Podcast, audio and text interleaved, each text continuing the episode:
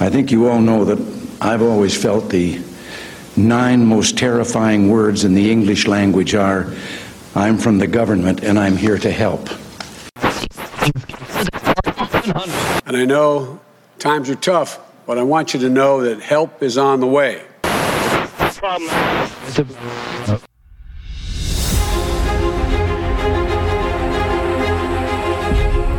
Don't you believe it? Don't you believe that man? He's had 40 plus years in the government and he's done nothing to help you. He's done nothing to help at all. A lot of history of failure, a lot of history of failed bills. Yeah, he's no good. So don't you believe it. Don't you believe anything that Joe Biden has to say. He's full of promises and he's just he's just talking to you with sil- through silver teeth. That's it. He's got nothing pleasant to offer you. I mean, if you want to drink the Kool Aid, if you like Kool Aid, you go around out on the head, you drink that stuff up. I respect that. You have a right to be wrong. Hey, this is uh, America, after all. So drink your Kool Aid if you want to, but I'm not going to believe anything that man says. Help is not on the way. Not from him, anyway. I'm sure that uh, I'm positive that we are living in the end times. And if you've uh, listened to my podcast in the past, you know what I believe. I believe that uh, that they're going to come crying peace and safety in the night, and they're going to offer solutions and some very interesting things I've uh, come across. The mark of the beast, for example, 603 score and six, 666, 666. Z Sigma Chi. ZI Sigma S I G M A Chi C H I. And it literally means to implant, to insert. So, how very interesting. I have believed for the past several years that the mark of the beast is going to be an electronic system of checks and balances, whether it's economical uh, structure, a worldwide global economic system, identification system, not quite sure. I believe it's going to be inserted or injected into our hand. And like the Bible says, it might sound far fetched right now, our forehead. Maybe some countries will put it in the forehead. Maybe some countries put it in the right. Maybe the whole world will do it in the forehead or in the hand. I don't know. But it's going to be worldwide. How very interesting that they are trying to get a mandate going for this vaccine. At the same time, Bill Gates is off in the background pushing his super vaccine to integrate us with technology so that we will be interfaced with computers. How incredibly interesting that the Bible says we're not going to be able to buy, sell, or trade without it. If you listen to last week's guest, and he's talking about the uh, the payment systems that they're already working on over in Canada, and the sound bites that I included in last week's podcast. Wow! I mean, wow! It's coming, and there's nothing we can do to make it stop. It's going to happen. So you better make sure that you have a good relationship, a good foundation with my Lord and Savior, Jesus Christ. Make sure that you're correct. Make sure that you're on good ground. Make sure you've been baptized in Jesus' name. Make sure you've been filled with His Spirit. Make sure you're living a godly, wholesome, separated life. You want to make sure that you're correct, that you're right, that your foundation is solid, because He will come back. And when He does, we want to make sure that we have His Spirit living on the inside. That's going to be our gateway, my friend. That is going to be our passport. That is going to be our ticket out of this world because there's a, something coming called the rapture, or the catching away. The Bible talks about it. When Jesus comes back at the sound of the last trump, those who are dead in Christ will be raised first. And then those of us that are alive and remain will be caught up in the air to meet him. We want to make sure that we're ready for that. Okay? That time is coming very soon. And according to the Bible, those who take upon this mark will be left behind. I don't think it's going to come to us ignorantly. I don't think people are going to accidentally take the mark or unwittingly take the mark. I believe that when this happens, it's going to come with a pledge or a promise or an oath, something to that effect. You're giving away all your possessions, you're giving away yourself pretty much to this new system. That you're denouncing everything and pledging to this system. My friends, when that happens, you are done. You are toast. Don't do it. Don't participate in this vaccine because I'm telling you, it's coming through this type of system. If they can start forcing an injection upon you now, and they say you have to get this every so often, every 90 days, every year, or every month, whatever it is, then they can start putting anything they want to into these vaccines and they can start mandating other things. So while you, as an American, are laying aside your liberties and your freedoms for a little temporary safety and security, you don't deserve either one of those things. You don't deserve freedom or safety and security. Never, ever lay down your freedom for safety and security. You take care of yourself. You rely on the Lord Most High to take care of you. Prepare yourself and rely on Him, not the government. They cannot save you, they cannot protect you. And they will come to you with all these promises, all these guarantees. just like Joey Barnes talked about in the last program. They give in Canada give X amount of dollars every single month to the First Nation. The first people, the first people that was in, in, in Canada before the Europeans came down and took that. All those descendants are getting free money. And this new payment system that's coming down the pike, according to the the uh, the soundbite that we listened to, that's coming down the pike, they're going to lay all this all this free money out. It's enough to live on, enough to get by for free. And in return, you'll have no bills. All you have to do is give up everything you own. Give up yourself. Imagine a world where you get free everything. You think it sounds nice. You think it sounds pretty. But I'm telling you, they will regulate, they will own you. They will regulate your entire life because if you are being supplemented by the government, if you are exempt from anything because the government has exempted you, then they own you.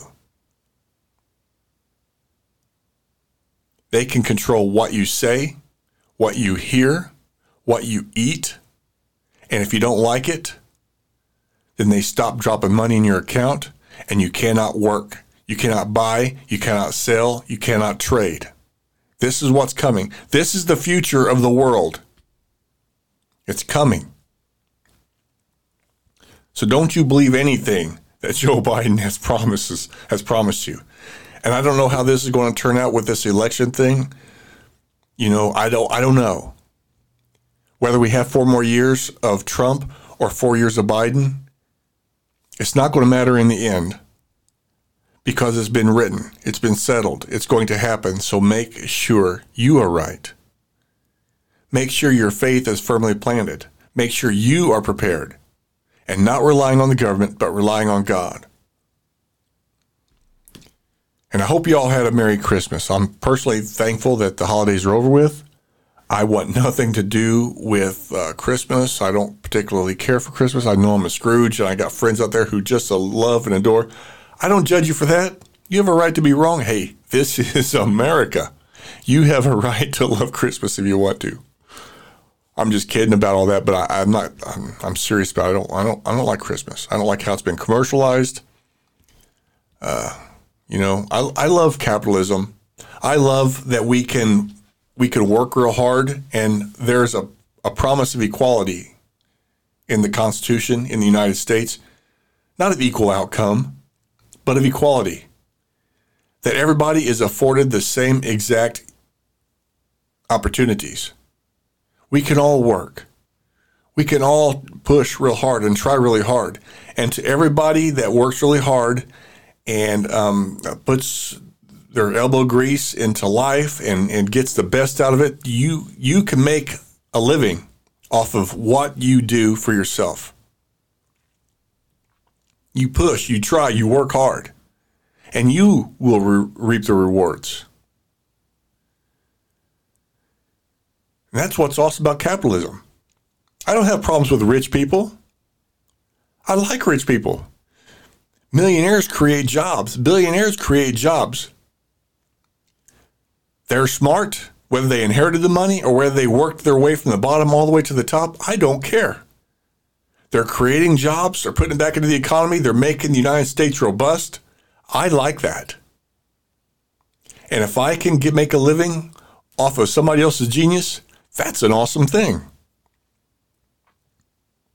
So now with Christmas just behind us, this might have been a good topic for um, I don't know the week before, but I had I had to get that out of the way. But let's talk about some of this stuff for a second here, because in the past I've heard I heard Alan Colmes several years ago talk about how uh, how Jesus was a socialist. That's crazy. Jesus was not a socialist. There's nothing in the Bible to show that he was a socialist.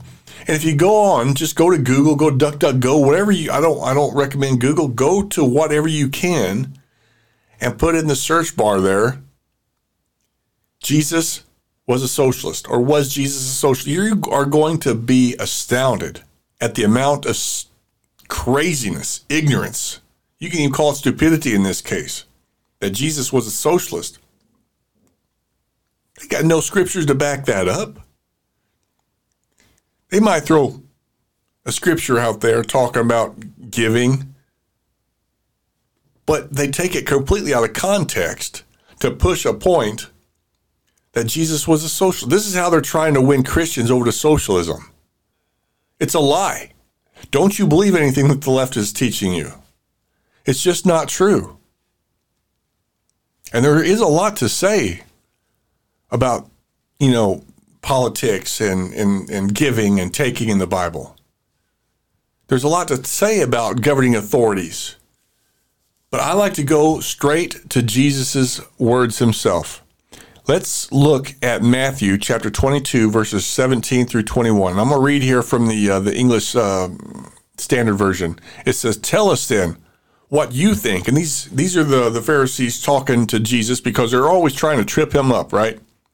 Always try and trip him up and get him to trip over over uh, uh, the doctrine of the Old Testament, and and they didn't understand this New Testament that was about to come in, so they're always just trying to trip him up. And they said, "Tell us then, what do you think? Is it lawful to pay taxes to Caesar or not?" But Jesus, aware of their malice, said, Why put me to the test, you hypocrites? Show me the coin for the tax. And they brought him a denarius, which was a, a Roman coin. And Jesus said to them, Whose likeness and inscription is this? He knew who it was, but he was asking them a question.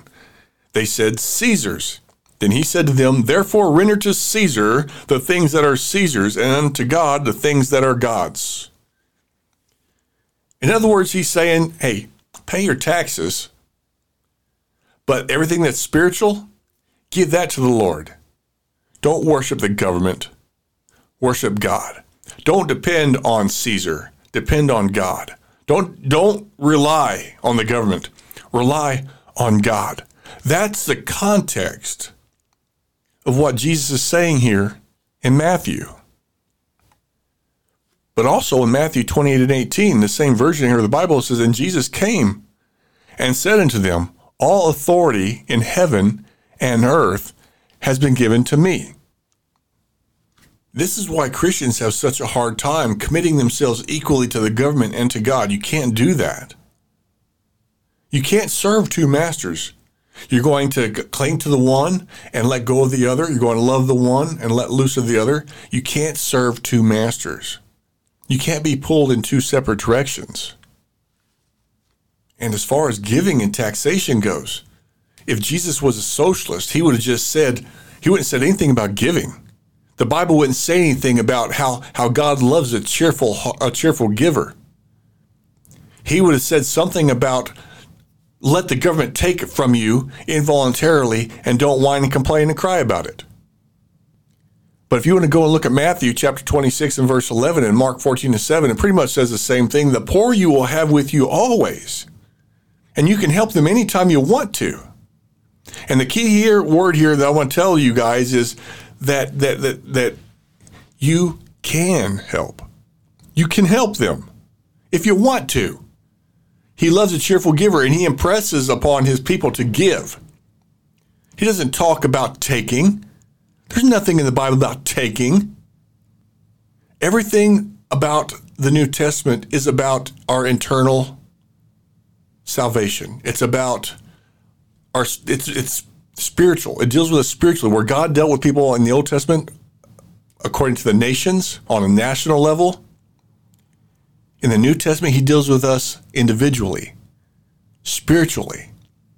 So he teaches us to live individually and to give willfully.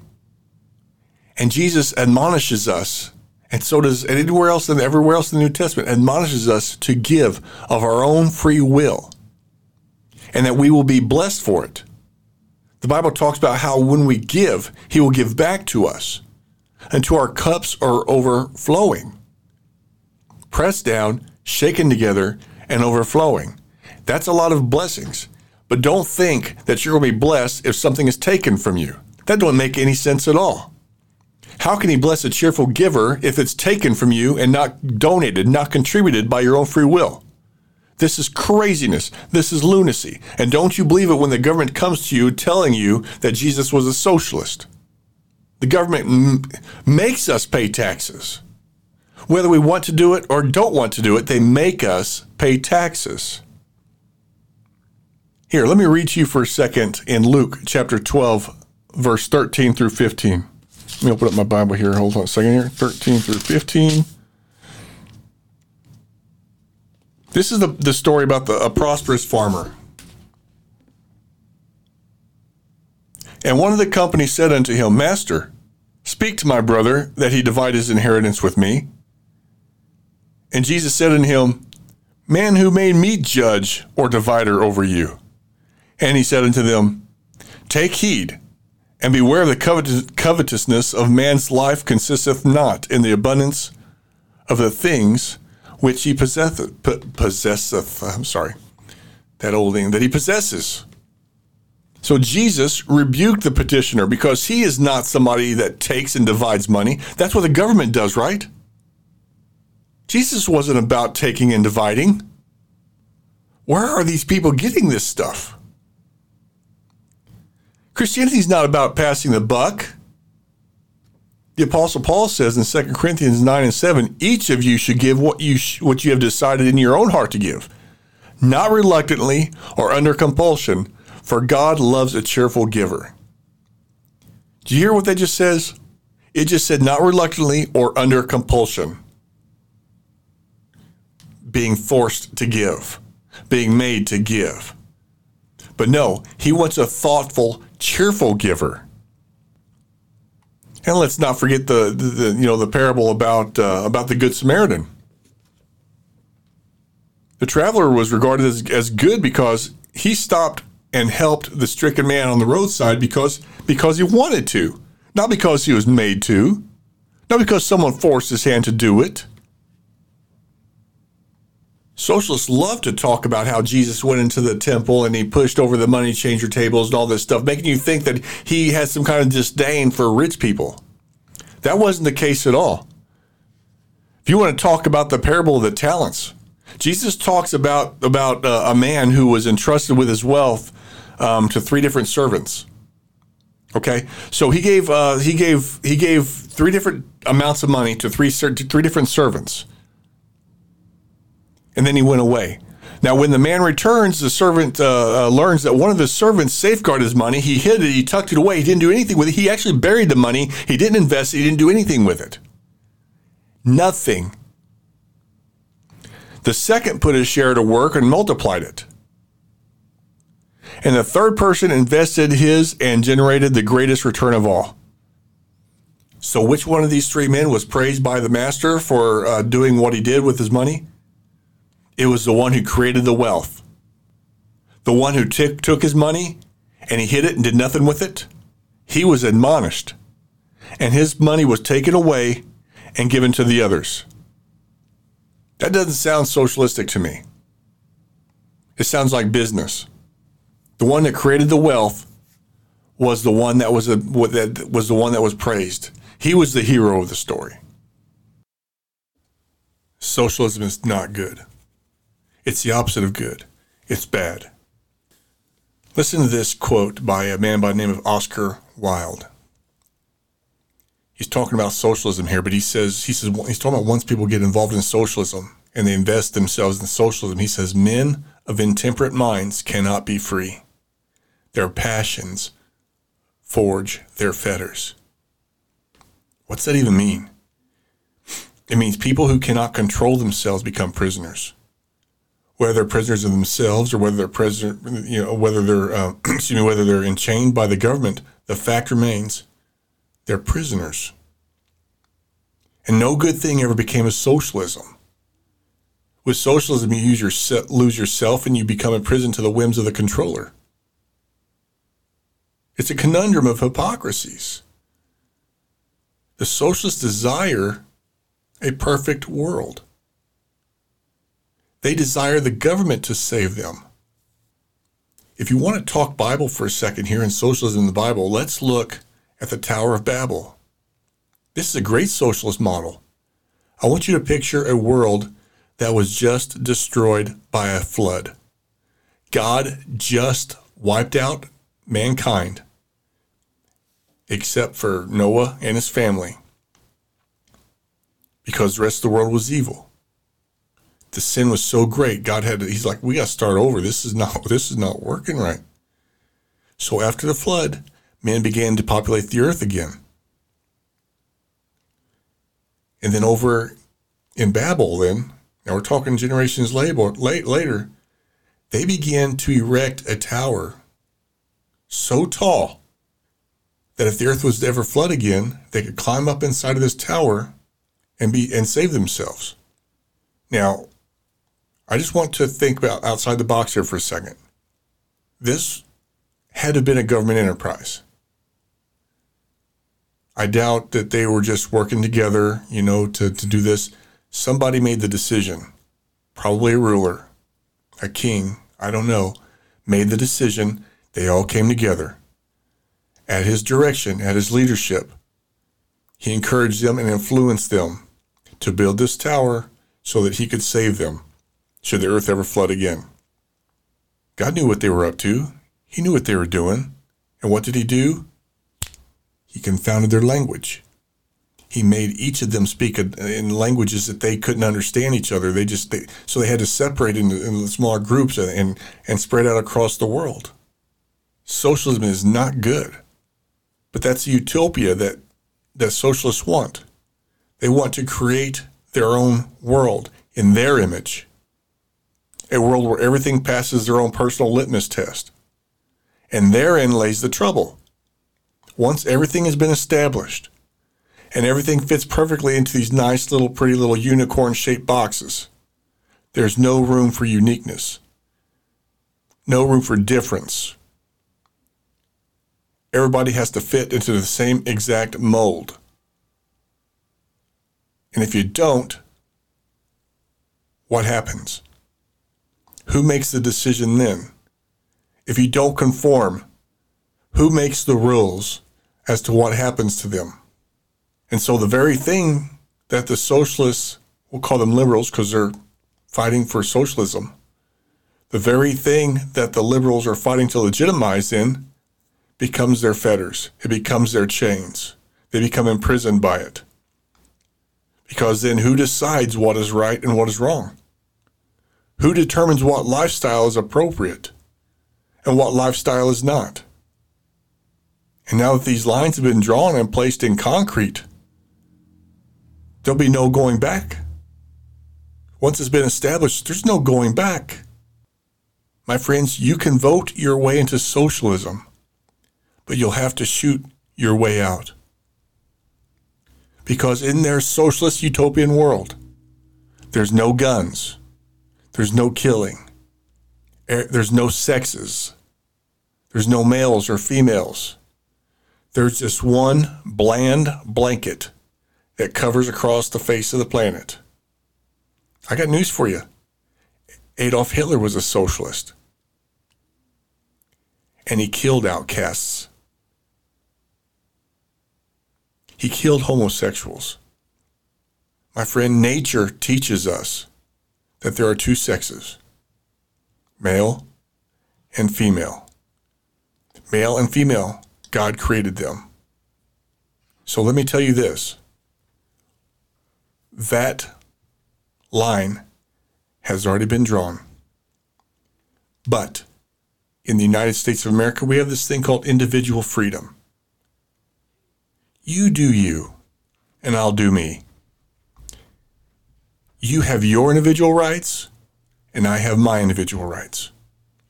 You don't touch my rights, and I won't touch your rights. That's what the Constitution's all about.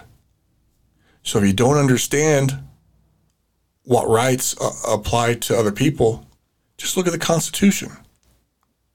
It's not an exhaustive list, list of rights. It just reaffirms what has already been given to us by God. They're individual rights. You have a right to exist. You have a right to be happy. The Bible guarantees you, or no, I'm sorry, the Constitution guarantees you a pursuit of happiness. If you want to be gay, you go on ahead. I personally don't agree in it, agree with it. I have my own spiritual um, beliefs, my own spiritual convictions. But this is America. I have a right to worship. You have a right to worship. I have a right to be heterosexual. You have a right to be gay. I don't care. Do you, and I'll do me. But when you try to control my rights, when you try to violate my rights, then we have a problem. That's the problem I have with socialism. I don't like being told that I have to do this, that I have to do that. I don't like conforming to, to stereotypical this or stereotypical that. I don't want a world economy. I don't want a one world language. I don't want a one world religion. I want to be free to worship as I want to worship. I don't want to be told what to believe. I want to believe what I want to believe. I want to do my own homework. I don't like fact checkers on Facebook, fact checkers on YouTube, fact checkers on Instagram. I don't care about, I want to do my own homework. I want to be America. And anything else is anti American. Socialism is not American. This country is not made or designed to be socialist. It is contradictive to our Constitution that guarantees personal liberties. It reaffirms personal freedoms. And one of the biggest problems of socialism is this idea. You hear Bernie Sanders talking about it big time whenever he was running for the 2020, uh, you know, in the primaries. He says, you know, he's trying to give free access to every citizen in the United States to have this free education and health care. My friend, there's no such thing as free education and free health care. There's no such thing. People are paying for that. People who, who work are being taxed for that. And once people start jumping in to uh, federally funded uh, education and federally funded healthcare, my friend, the, the, the government then controls what you learn. The government then controls who lives and who dies. This is why capitalism is important. You put these different businesses out there, these different uh, healthcare plans, and they compete. They compete for customers. And competition drives prices down. The more competition, the lower the prices because they want you to join in and become a customer of theirs. And they're going to do that through lowering their prices. But the government steps in and says, hey, we're going to give free health care. How long do you think it'll be before people stop paying health insurance companies for health care and they start jumping on the federalized health care? And before long, it drives taxes so high that we don't even have a make we can't even make a living based off of the leftover income. Our checks become so small because our taxes are so high. And then people are like, why do I even have to work? I can quit working and get on federal programs, get on these nanny programs. The government will take care of me. Yes. And then the government will regulate you, they will control you. If you don't like what we're telling you to do, then we just won't give you no money. We just won't pay your health bills. We just won't pay your education. It's a bad, bad idea. And they're also into this uh, with socialism, the dividing of classes. Class division is not good. You hear politi- politicians talk about uh, the working class, they talk about the lower class, middle class, and the upper class. Stop it. Don't listen to the division. It's natural for human beings to divide into tribes, into groups, into classes. And what happens when we do that? Look at history. What do tribes do? They war with each other. They fight. That's the goal. To the, uh, the whole entire Marxist goal is to cause class divisions, to make people fight, so that they can break us down and we can call out to the government for help. Don't let them divide us by class.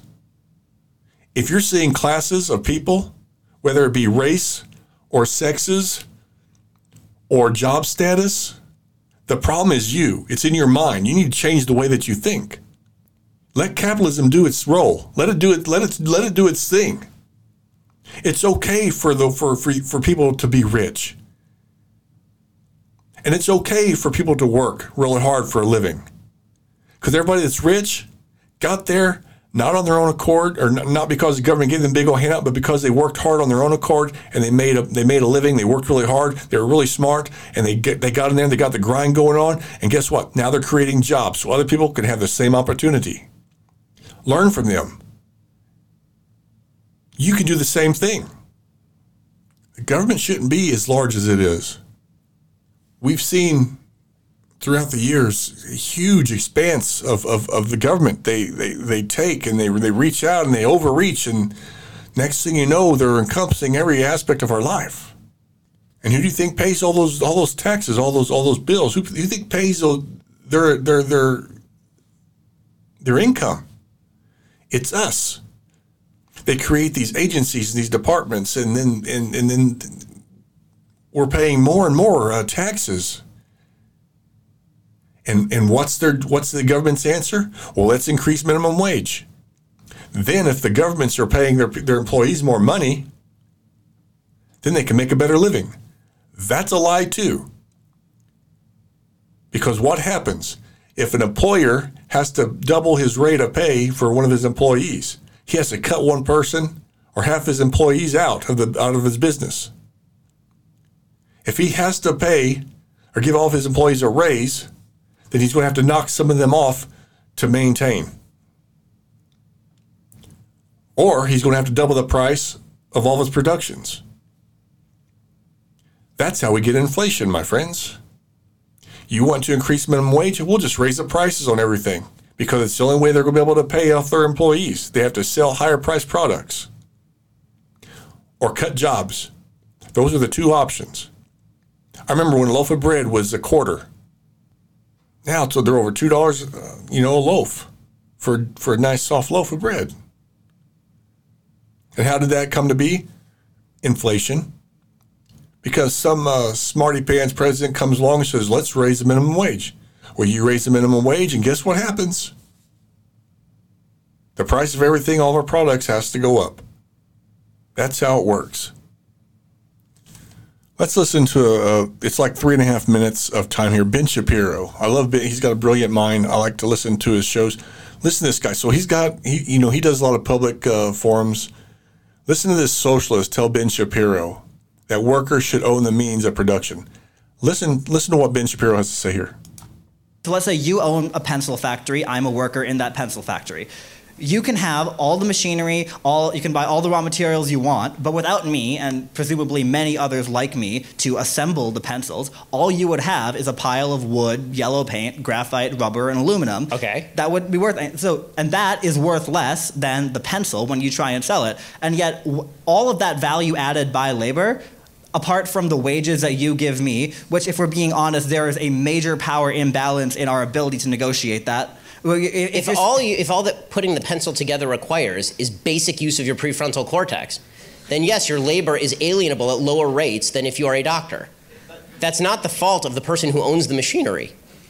But if all, but if the but if you didn't have workers like me and your pencil factory, and you were just one man. But I do. I have millions of people who are willing to do that voluntarily for me if you're just one person trying to assemble pencils, you're not going to get very far. You need workers. Capital needs labor infinitely more than labor needs capital. That's why you have worker cooperatives where the workers I are the fundamentally ones- disagree on the distinction between capital and labor. Capital is just a term for money. If you're talking about money, money does not grow from the ground. Money only has value because it was traded for labor at one point or the products of labor. So, if I take my money and I buy machinery, I have invested my labor in doing that because I didn't get the money from nowhere. Even if I got it from my parents, my parents didn't get the money from nowhere. The people who built the machines required me to trade something of value to them in order for me to obtain the machines. The people who invented the machines required people to pay them in order to get the, the patent to that machine so they could build the machine. The, the, the problem that I'm seeing in, in what you're saying is you have still failed. If, if, what you're talking about is a system of voluntarism, you still have not named any area in which we disagree, and yet you're telling me that you're a socialist and I'm a free marketer. So one of us got this wildly wrong, and I'm pretty sure it's not me.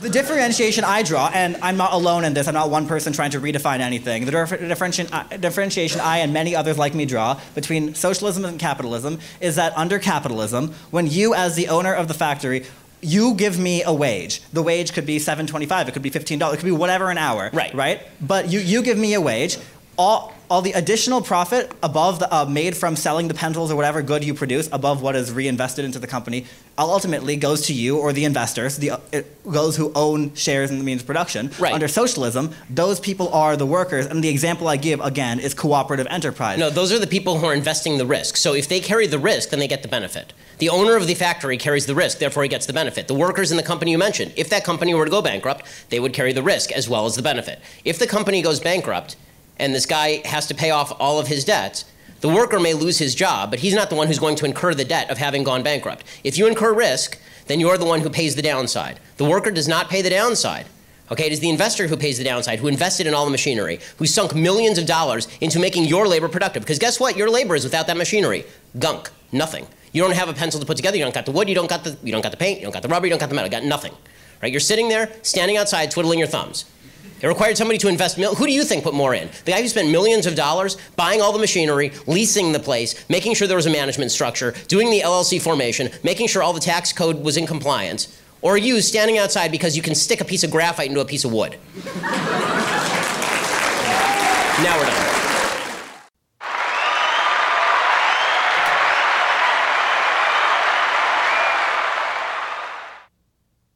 Okay, that was me adding the cheers there, but he said it brilliantly. Ben Shapiro has a brain. I wish my he, his brain works infinitely faster than mine does. But he laid it out clear. Socialists have this bizarre utopian world in their head, and it's all completely imaginary. They can't put any of it together. They can't connect the dots. They're unable to. But they believe. They believe that they can just everything is equal. Like there's no millionaires. There's no people that are poor. It just, my friends, who's going to pay for it? The government? The government does can't pay for anything without us putting into it. They get their taxes. They get they get their money from taxes. They get their taxes off the people, the people who are working. And if people aren't working because the taxes are so high, or because the regulation is so hard, then, then where are you going to get your money? Your socialistic uh, utopia is a lie. It doesn't exist. Every country that has fallen into socialism has failed and is currently failing. So you want to slide over a little farther and look at somebody really, really successful like China? You go on ahead. Because as you slide from uh, democracy to socialism to communism, you're going to find out that you have no control because the government owns absolutely everything. They control what you hear, what you see, what you eat, even what sex of baby you're allowed to have. They control what businesses you can have, what's being allowed to, to what, what media you listen to, what internet sites you're allowed to access. That's what you're hoping for. That's what the socialists are dreaming about. And if they think that they can have some kind of a socialistic state that's not an extreme socialism, they're wrong. Because it always slips and slides because this can't is leaning to the left. According to our founding documents, this country is a constitutional republic with a democratic form of government. That means we vote our people into office and we have individual rights, reaffirmed by our Constitution, not given to us by the government. But we have not been acting that way. We have not been treated that way we have slid into a democracy. When you go to the polls and you're voting on a law, keep that in mind. Because that means that 51% of the people will dictate the rights of the 49%. That means the majority will always rule over the minority. And as we continue down the leftward cant from democracy, we lead into socialism, which we're already beginning to see in, in big ways. We are not a socialist country. We're not even a democracy. We are a constitutional republic.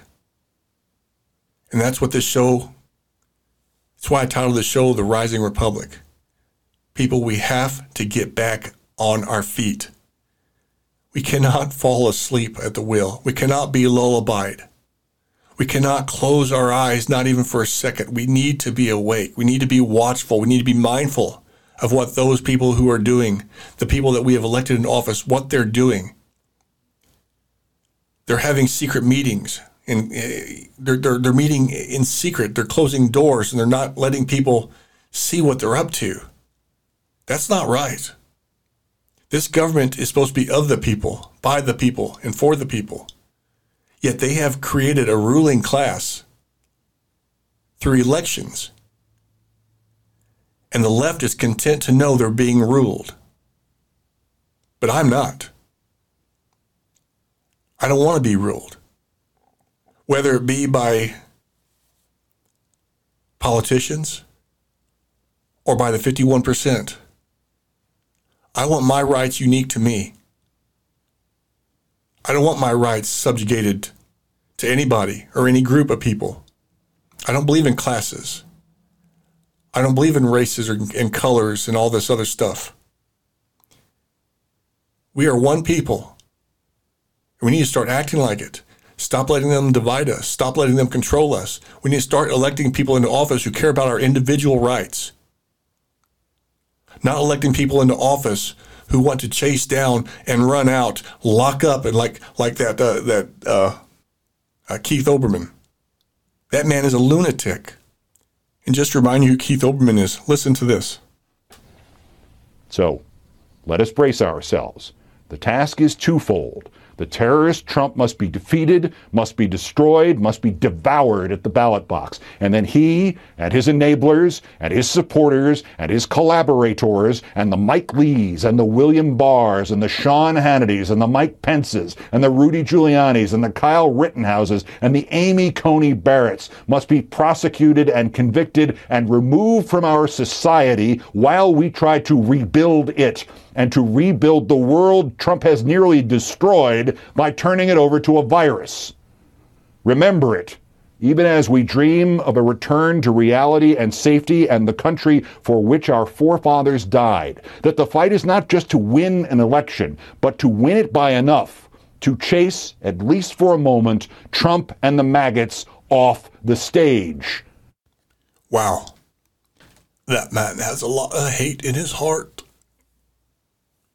And it's not just him. That man is a socialist. All socialists feel that way. Their, you remember, their utopia is to remove conservatives from society because we are not like liberals, like we are not, because we are not like socialists. We believe in individual freedoms. We don't believe in in uh, all this stuff that they believe in, so we need to be arrested. We need to be prosecuted. What that man said sounded exactly like the ethos of a man named Adolf Hitler. And we all know how that story ended. There's nothing good about socialism. Nothing. It is vile. I'll even say it's evil that a man don't have to work. He doesn't have to prepare. He doesn't have to study. He doesn't have to do anything because he's guaranteed money. Folks, that is laziness. So one might wonder how did Hitler get away with all this?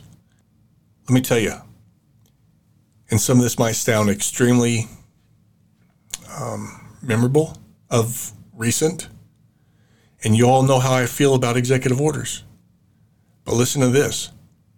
One thing that Hitler did was he banned all of his rivals. Anybody who wasn't like him, he banned them. He created class warfare by blaming bankers on the economic crisis. And he riled up the people with his smooth words and his tough talk and created classes of people. He controlled the media so the only things that was going out into the media was things that he approved. If it wasn't feeding his his propaganda, then it was shut down. He controlled it all. He created employment opportunities through the war machine. So World War II, everybody got a job because they're creating things for war. He eliminated opinion through the creation of the Gestapo. Or imagine this secret police. That's what the Gestapo was. So, everybody, imagine a world in the United States where everybody is paranoid of the other person because you didn't know if your brother, your cousin, your neighbor was a secret police officer. Because these individuals were being paid to take information back to Hitler and snitch on you. Therefore, dissension was imprisonment. Nobody was allowed free speech. There was no such thing. He initiated the Enabling Act, which gave him powers to create law without having to go through Parliament. Very typical of what we call an executive order, which is not constitutional. We have a process for laws to be made.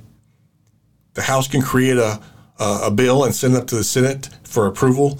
Uh, and then once it's approved, it goes to the, to the executive office and he signs off on it, becomes law. The Enabling Act allowed Hitler for a period of four years to make any laws he wanted to without the permission of Parliament. But in so doing, he also eliminated opposition by dismantling other political parties. So in that four hour, that four year window, he was able to do anything he wanted to. He was unchecked. And then he purged the country of any person that didn't believe what he believed. People, this is the socialist model. This is what we're up against. This is what is at the door of our country. This is what we're faced with. And the rising republic needs to stay awake. We need to stand up and not be asleep. We need to stand strong We need to reaffirm our rights and fight for them. Don't give them away. That's like this whole COVID thing. It has become an excuse for tyranny. People are groomed, coddled into wearing masks, even if you're healthy. Everybody's just jumping on board with it to help spread blah, blah, blah, blah, blah, or help stop the spread, blah, blah, blah, blah, blah. No. God gave us an immune system for a purpose. For it's there for a reason. We can't save ourselves. And we'll be judged if we try to do it. Let God's creation do what it does. Let it run its course. If it kills us, it's still better to die free than to live under tyranny. And these forced vaccine mandates are coming. They're going to happen.